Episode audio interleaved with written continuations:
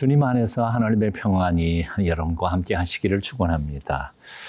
성령께서 성경을 기록하시던 그 똑같은 감동을 통해 오늘도 그 말씀 우리에게 풀어주시고 말씀대로 살아갈 끈기와 믿음도 주시기를 빕니다.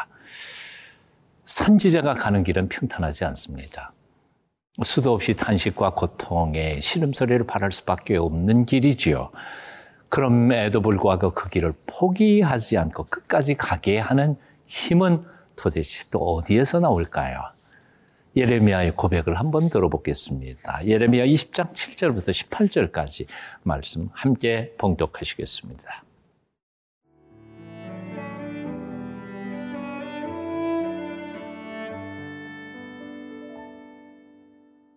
예레미야 이십 장 칠 절에서 십팔 절 말씀입니다. 여호와여, 주께서 나를 권유하심으로 내가 그 권유를 받았사오며 주께서 나보다 강하사 이기셨으므로 내가 조롱거리가 되니 사람마다 종일토록 나를 조롱하나이다. 내가 말할 때마다 외치며 파멸과 멸망을 선포함으로 여호와의 말씀으로 말미암아 내가 종일토록 치욕과 모욕거리가 됨이니이다. 내가 다시는 여호와를 선포하지 아니하며 그의 이름으로 말하지 아니하리라 하면 나의 마음이 불붙는 것 같아서 골수에 사무치니 답답하여 견딜 수 없나이다. 나는 무리의 비방과 사방이 두려움을 들었나이다. 그들이 이르기를 고소하라, 우리도 고소하리라 하오며 내 친한 벗도 다 내가 실족하기를 기다리며 그가 혹시 유혹을 받게 되면 우리가 그를 이기어 우리 원수를 갚자 하나이다. 그러하오나 여호와는 두려운 용사 같으시며 나와 함께 하심으로 나를 박해하는 자들이 넘어지고 이기지 못할 것이오며 그들은 지혜롭게 행하지 못함으로 큰 치욕을 당하오리니 그 치욕은 길이 잊지 못할 것이니이다. 의인을 시험하사 그 폐부와 심장을 보시는 만군의 여호와여, 나의 사정을 주께 아뢰었사온즉 주께서 그들에게 보복하심을 나에게 보게 하옵소서. 여호와께 노래하라, 너희는 여호와를 찬양하라. 가난한 자의 생명을 행악자의 손에서 구원하셨음이니라. 내 생일이 저주를 받았다면, 나의 어머니가 나를 낳던 날이 복이 없었다면, 나의 아버지에게 소식을 전하여 이르기를 당신이 득남하였다 하여 아버지를 즐겁게 하던 자가 저주를 받았다면, 그 사람은 여호와께서 무너뜨리시고 후회하지 아니하신 성읍같이 되었다면, 그가 아침에는 부르짖는 소리, 낮에는 떠드는 소리를 듣게 하였다면 좋을 뻔하였나니, 이는 그가 나를 태에서 죽이지 아니하셨으며 나의 어머니를 내 무덤이 되지 않게 하셨으며 그의 배가 부른 채로 항상 잊지 않게 하신 까닭이로다. 어찌하여 내가 태에서 나와서 고생과 슬픔을 보며 나의 날을 부끄러움으로 보내는고 하니라. 칠 절, 팔 절 제가 봉독하겠습니다. 여호와여, 주께서 나를 권유하심으로 내가 그 권유를 받았사오며 주께서 나보다 강하사 이기셨으므로 내가 조롱거리가 되니 사람마다 종일토록 나를 조롱하나이다. 내가 말할 때마다 외치며 파멸과 멸망을 선포함으로 여호와의 말씀으로 말미암아 내가 종일토록 치욕과 모욕거리가 됨이니이다. 오늘 칠 절 말씀을 새 번역에서는 다음과 같이 풀었습니다. 주님, 주님께서 나를 속이셨으므로 내가 주님께 속았습니다. 주님께서는 나보다 더 강하시니 나를 이기셨으므로 내가 조롱거리가 되니 사람들이 날마다 나를 조롱합니다. 팔 절 다시 한 번 더 읽어볼까요? 내가 입을 열어 말할 때마다 폭력을 고발하고 파멸을 외치니 주님의 말씀 때문에 나는 날마다 치욕과 모욕거리가 됩니다. 왜 사람들이 예레미야를 모욕할까요? 조롱할까요? 그 이유는 그가 전하는 메시지 때문이었을 것입니다. 그가 이 입만 열면 조국의 멸망이고 파멸이니 누가 그 예언의 말씀을 듣기를 좋아했겠습니까? 그가 전하는 메시지는 사람들에게 전혀 인기가 없었습니다. 인기 없는 정도가 아니라 아, 인기는커녕 그가 말씀을 전할 때마다 사람들의 분노를 바라게 만들었던 것이지요. 사실 애초부터 예레미야도 그런 아, 말씀, 그런 예언을 하고 싶은 생각은 전혀 없었을 것입니다. 그런데 하나님께서 그에게 강권하신 것이지요. 도대체 하나님을 이길 수 있는 사람 누가 있겠습니까?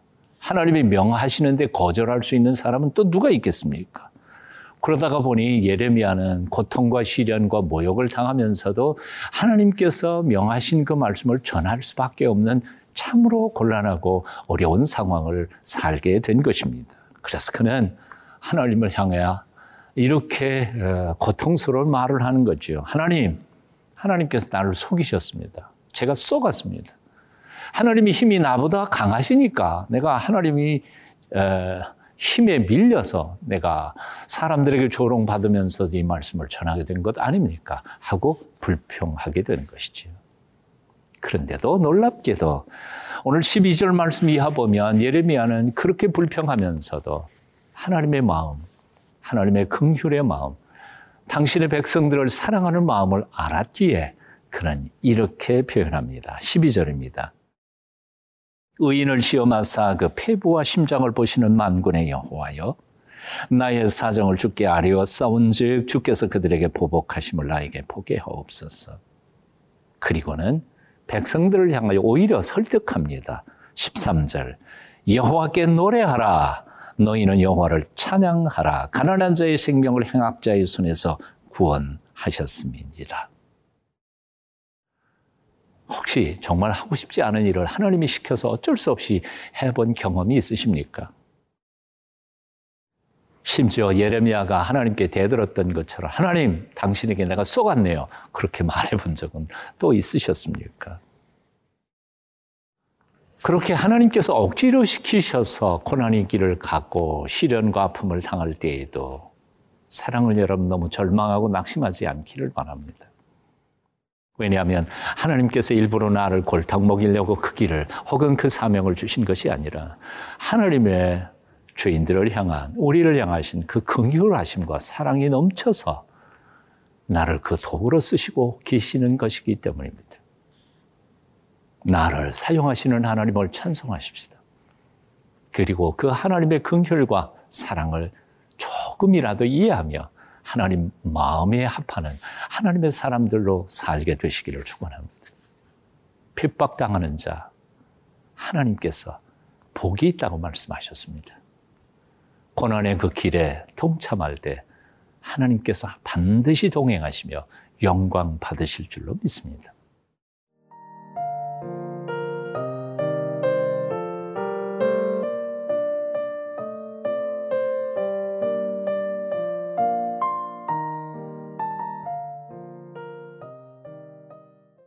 예레미야는 어떻게 그토록 힘겹고 어려운 선지자의 길을 끝까지 갈 수 있었을까요? 무엇이 그로 하여금 그 고난의 사명의 길을 포기하지 않고 갈 수 있게 만들었을까요?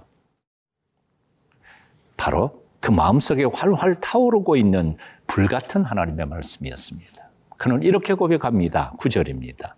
내가 다시는 여호와를 선포하지 아니하며 그의 이름으로 말하지 아니하리라 하면 나의 마음이 불 붙는 것 같아서 골수에 사무치리 답답하여 견딜 수 없나이다. 하나님께서 맡겨주신 그 어려운 예언의 말씀을 선포하다가 고난과 역경을 만날 때마다 예레미야는 아마도 마음속에 결심했겠죠. 다시는 전하지 않으리라. 하지만 그렇게 결심한 후에도 여전히 가슴 속에서 불타오르는 하나님의 살아있는 말씀 때문에 그는 다시 또 어쩔 수 없이 나아가 아, 말씀을 전하게 되었다는 고백입니다. 어떤 이는 말합니다. 말씀을 붙들고 살라. 그런데 다른 어떤 이는 또 이렇게 표현합니다. 아니, 말씀이 너를 붙잡게 하라. 내가 말씀을 붙잡고 사는 삶은 어쩌면 위태할 수 있습니다. 왜냐하면 나의 손과 마음과 나의 의지와 결단과 지성은 변하기 쉽기 때문입니다. 하지만 살아 역사하시는 하나님의 말씀은 영원토록 강건하며 힘이 세며 우리를 붙잡고 계시는 하나님의 놀라우신 축복의 손길이 될 것이기 때문입니다.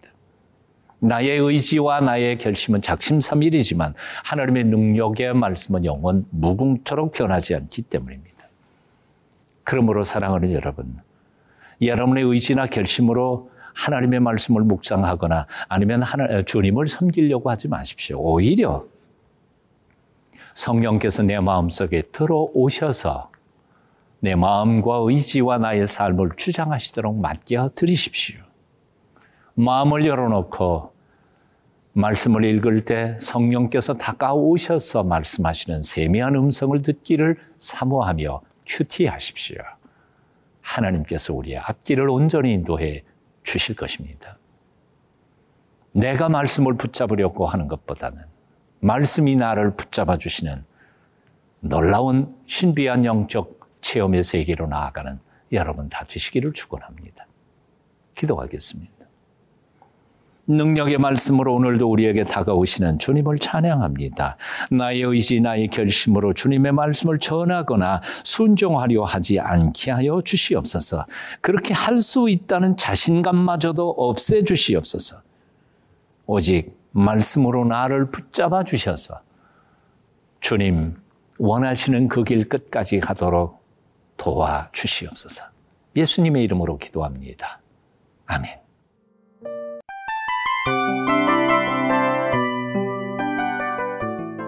이 프로그램은 청취자 여러분의 소중한 후원으로 제작됩니다.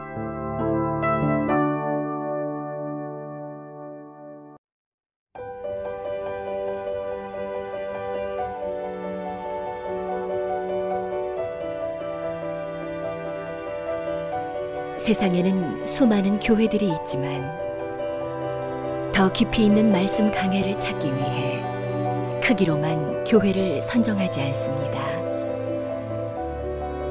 보다 좋은 영적 콘텐츠를 더 많이 나누기 위해 방송비를 받지 않습니다.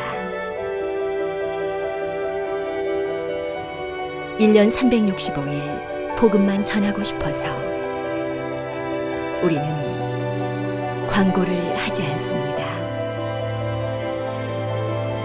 온누리의 복음을